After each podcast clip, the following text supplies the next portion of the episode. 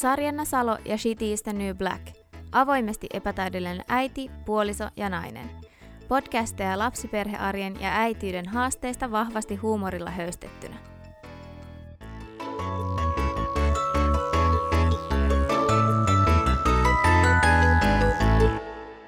No niin, tällä kertaa aihe, jota käsittelen, koskee sellaista, mistä saan paljon aina kommentteja tonne Instagramiin.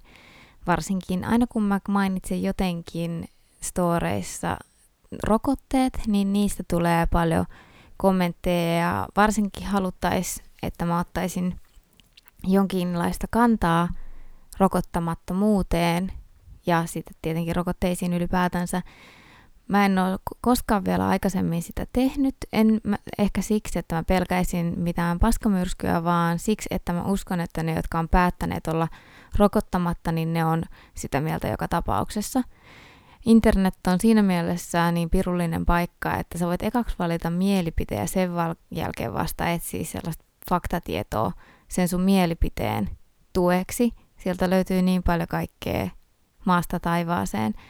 Ja siis tästä syystä mä en ole nähnyt mitään syytä, miksi kenenkään mun mielipide kiinnostaisi, jolla se olisi jo rokotevastainen, se oma mielipide.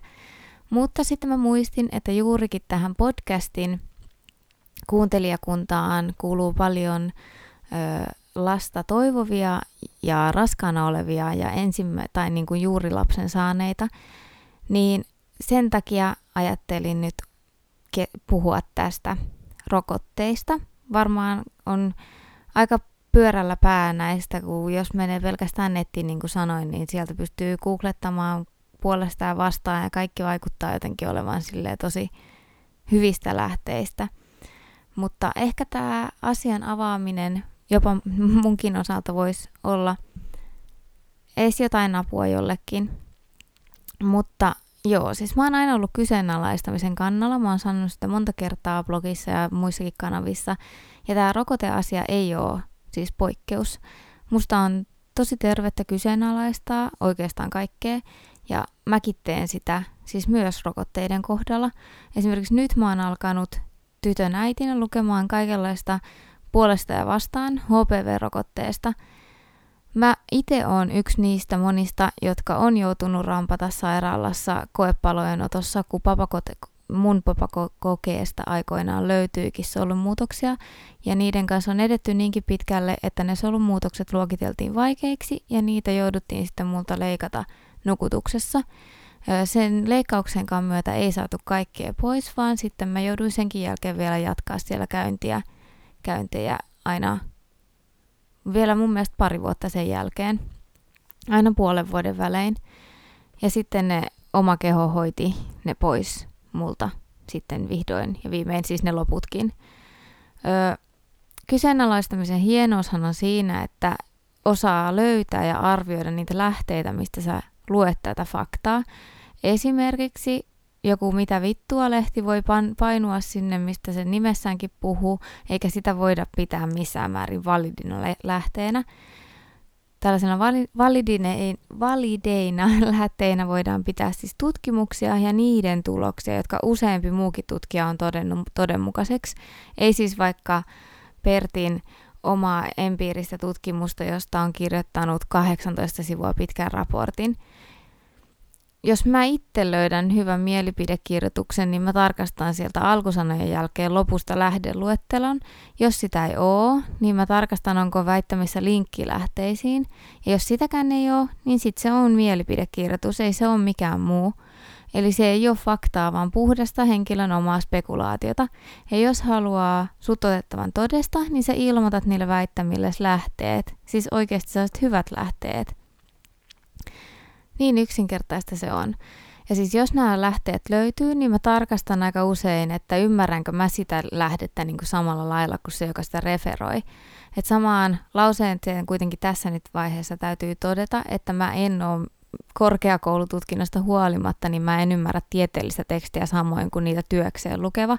Mun mielestä olisi tekopyhää ja suoraan sanottuna naurettava yrittää esittää, että mä niistä ymmärtäisin yhtä hyvin. Ja tämä kannattaa oikeasti muistaa myös niitä nettikeskusteluja ja niiden tutkimuksia ja niitä tulkintoja lukiessa, että nekään ei välttämättä, vaikka olisi kuinka korkeakoulututkintoa tai muuta, niin se on kuitenkin vähän eri asia sitten olla kyseisen alan ammattilainen ja lukea niitä tutkimuksia, just viitaten nyt näihin rokotteisiin ja ylipäätänsä tällaisiin lääketieteellisiin tutkimuksiin. Vaikea kuvitella, että kauppatieteiden maisteri nyt ihan täysin niitä ymmärtää ihan oikeasti. Eihän siinä tarvitse muuta kuin saa jonkun epikriisin sairaalasta, niin mä en ymmärrä sitä hönkäsen pöläistä, mitä googlettaa jokainen sana. Ja voin kertoa, että mäkin olen aika paljon niitä googlettanut, koska mä halusin tietää just näistä koepalojen otoista, että mikä, niin kuin, mikä tilanne siellä on, että mikä, onko siellä tullut mennyt parempaan suuntaan vai parempaan suuntaan, niin, mutta joo. Öö, Sitten niihin rokotteisiin. Siis mä oon 110 prosenttisesti sitä mieltä, että kaikkien tulisi ottaa ne rokotteet, joilla ei ole siis terveydellistä estettä. Ja niitä siis syitä nyt on monia ja niitä löytyy vaikka kuinka monesta oikeasta lähteestä. Mä voin linkata niitä, niitä vaikka tämän tota, öö, öö, noihin tietoihin tämän jakson. Ja sitten siinä mielessähän me ollaan tosi onnekkaita, että meidän ei tarvi lähteä kyseenalaistamaan siis ammattilaisia liiaksi. Siis totta kai pikkasen, mutta siis ei nyt tarvitse liiaksi lähteä. Että joissain asioissa kannattaa oikeasti luottaa niihin tutkijoihin ja varsinkin niihin, jotka saa palkkaa siitä, että ne kol- kyseenalaistaa kollegoitansa. Voin kertoa erään esimerkin, joka edelleen valitettavasti elää keskusteluissa. Eli 1998 arvostettu tiedelehti julkaisi lääkärin nimeltä Andrew Wakefield tutkimuksen, ja tämä on siis lainausmerkeissä tämä tutkimus, jonka mukaan MPR eli tämä tuhkavihuri sikotauti voitiin yhdistää autismiin ja suolistosairauksiin. Tutkimuksissa, tai tässä tutkimuksessa, oli mukana vain 12 lasta, mikä jo siis itsessään pitäisi soittaa hälytyskelloja, ja nämä lapset oli lahjottu Wakefieldin oman pojan synttäreillä – Lisäksi näillä 12 koehenkilöllä ei ollut verrokkiryhmää, mikä on nyt aika oleellinen asia tutkimuksissa. Wakefieldin tuloksista huolimatta kolmella tutkimuksiin osallistuneista lapsista ei ollut autistisia piirteitä tai muutakaan siihen viittaavaa, ja taas viidellä heistä oli löydetty autistisia piirteitä jo ennen näitä rokotteita. Mutta se vahinko oli jo tapahtunut, koska se lehti oli jo julkaistu, ja vaikka tämä tutkimus on jo nykytiedolla kumottu, niin tämä legenda ed- erää edelleen. Tutkimuksen julkaistua siitä näki lööppejä jokaisessa mediassa ja Briteissä esimerkiksi tämä rokotekattavuus laski 10 prosenttia.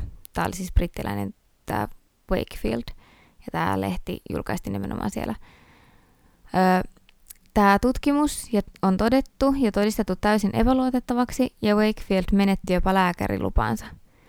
Mutta sitten Joo. Siitä toinen tällainen väite, mitä kuulee niin kuin rokote, rokotevastaisten piireissä, on se, että esimerkiksi THL olisi maksettu suosittelemaan rokotteita tai ylipäätänsä tällaiset niin kuin, isot terveysjärjestöt. Ja, tai siis, että ne hyötyy taloudellisesti rokotteista. Ja siis öö, no siinä mielessähän tämä talouspuoli on totta, että totta kai rokotteetkin on business, ihan niin kuin mikä tahansa muukin hyödyke. Mutta jos miettii täysin dollarin kuvat silmissä, niin eikö sitä rahaa tulisi enemmän, jos ihmisiä ei rokotettaisi? Ja sitten ne sairastuisi vaikka tuhkarokkoon, koska sitten ne tarvittaisi kaiken maailman lääkkeitä, siis vaikka ja minkälaisia. Varmasti tarvittaisi sairaalahoitoa. Ja se, siis tähän mitä sanoin, että se mitä me maksetaan tai Kela maksaa on niin kuin yksi pieni, pieni, pieni osa, paljonko niin oikeasti maksaa esimerkiksi yöpyminen sairaalassa.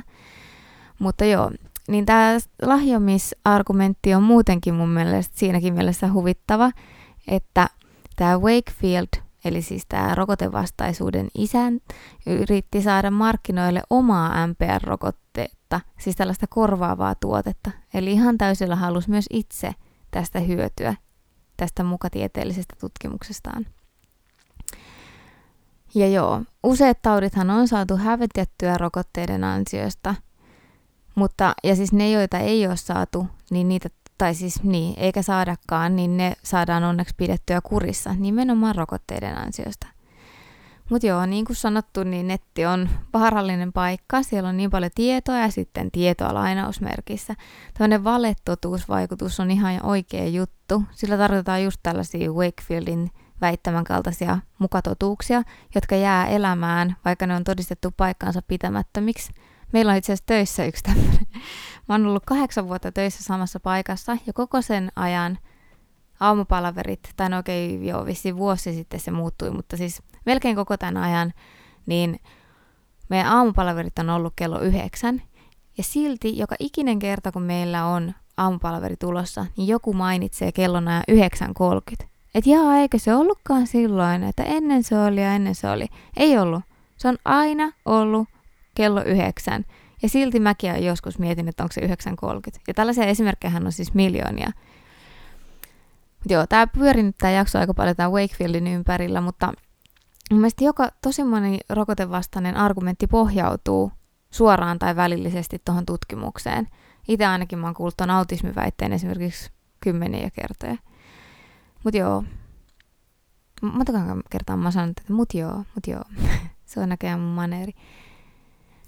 Nyt olisi kyllä tärkeämpää kuin koskaan opetella sellainen tiedonhaku, enkä mä nyt siis meinaa sellaisia kursseja, mikä mulla oli esimerkiksi merkonomiksi opit, opiskellessani, jossa käytiin läpi, millä hakusanoilla löytää Googlesta mitäkin, vaan enemmänkin just sellaista lähdekriittisyyttä ja että ne lähteet oikeasti tarkistettaisiin ennen kuin alettaisiin väittää niitä tai välittää niitä omia mielipiteitä ja lukemisia faktoina. Koska siis vaikka joku asia lukee jossain paikassa X, niin eihän se tee sitä totuutta. Se pitää olla oikeasti validi lähde. Näistä muuten tuli vielä mieleen, että Yhdysvalloissa havaittiin vuonna 2019 alkuvuoden aikana 695 tapausta, siis näitä tuhkarokko-kuolemantapauksia, mikä on siis enemmän kuin kertaakaan 2000-luvulla. Ja tämä on just kun niitä on kampanjoitu rokotteita vastaan. Ei ihan kauhean kiva luku. Mutta tässä oli tämänkertainen jaksoni. Toivottavasti tässä nyt ei ihan hirveätä myllyä tuu, mutta sitten taas tämä on kyllä semmoinen asia, minkä takana mä pystyn seistä tämä mielipiteeni. Ja on tosiaan lähteitä, luotettavia lähteitä, jotka puoltaa tätä samaa, tai siis mihinkä perustan mielipiteeni. Tästä tuli nyt vähän lyhyempi jakso kuin aikaisemmista, mutta mä toivon, että keskustelu tästä lähtee käyntiin tästä jaksosta ja niitä voi laittaa mulle blogiin tai Instagramiin tai minne vaan. Kaikki nämä osoitteet löytyy sitten jakson kuvauksesta, tämän podcast-jakson kuvauksesta. Ja siitä löytyy myös lähteitä, joita olen käyttänyt tähän jaksoon. Eipä muuta kuin palaillaan taas. Moikka! thank you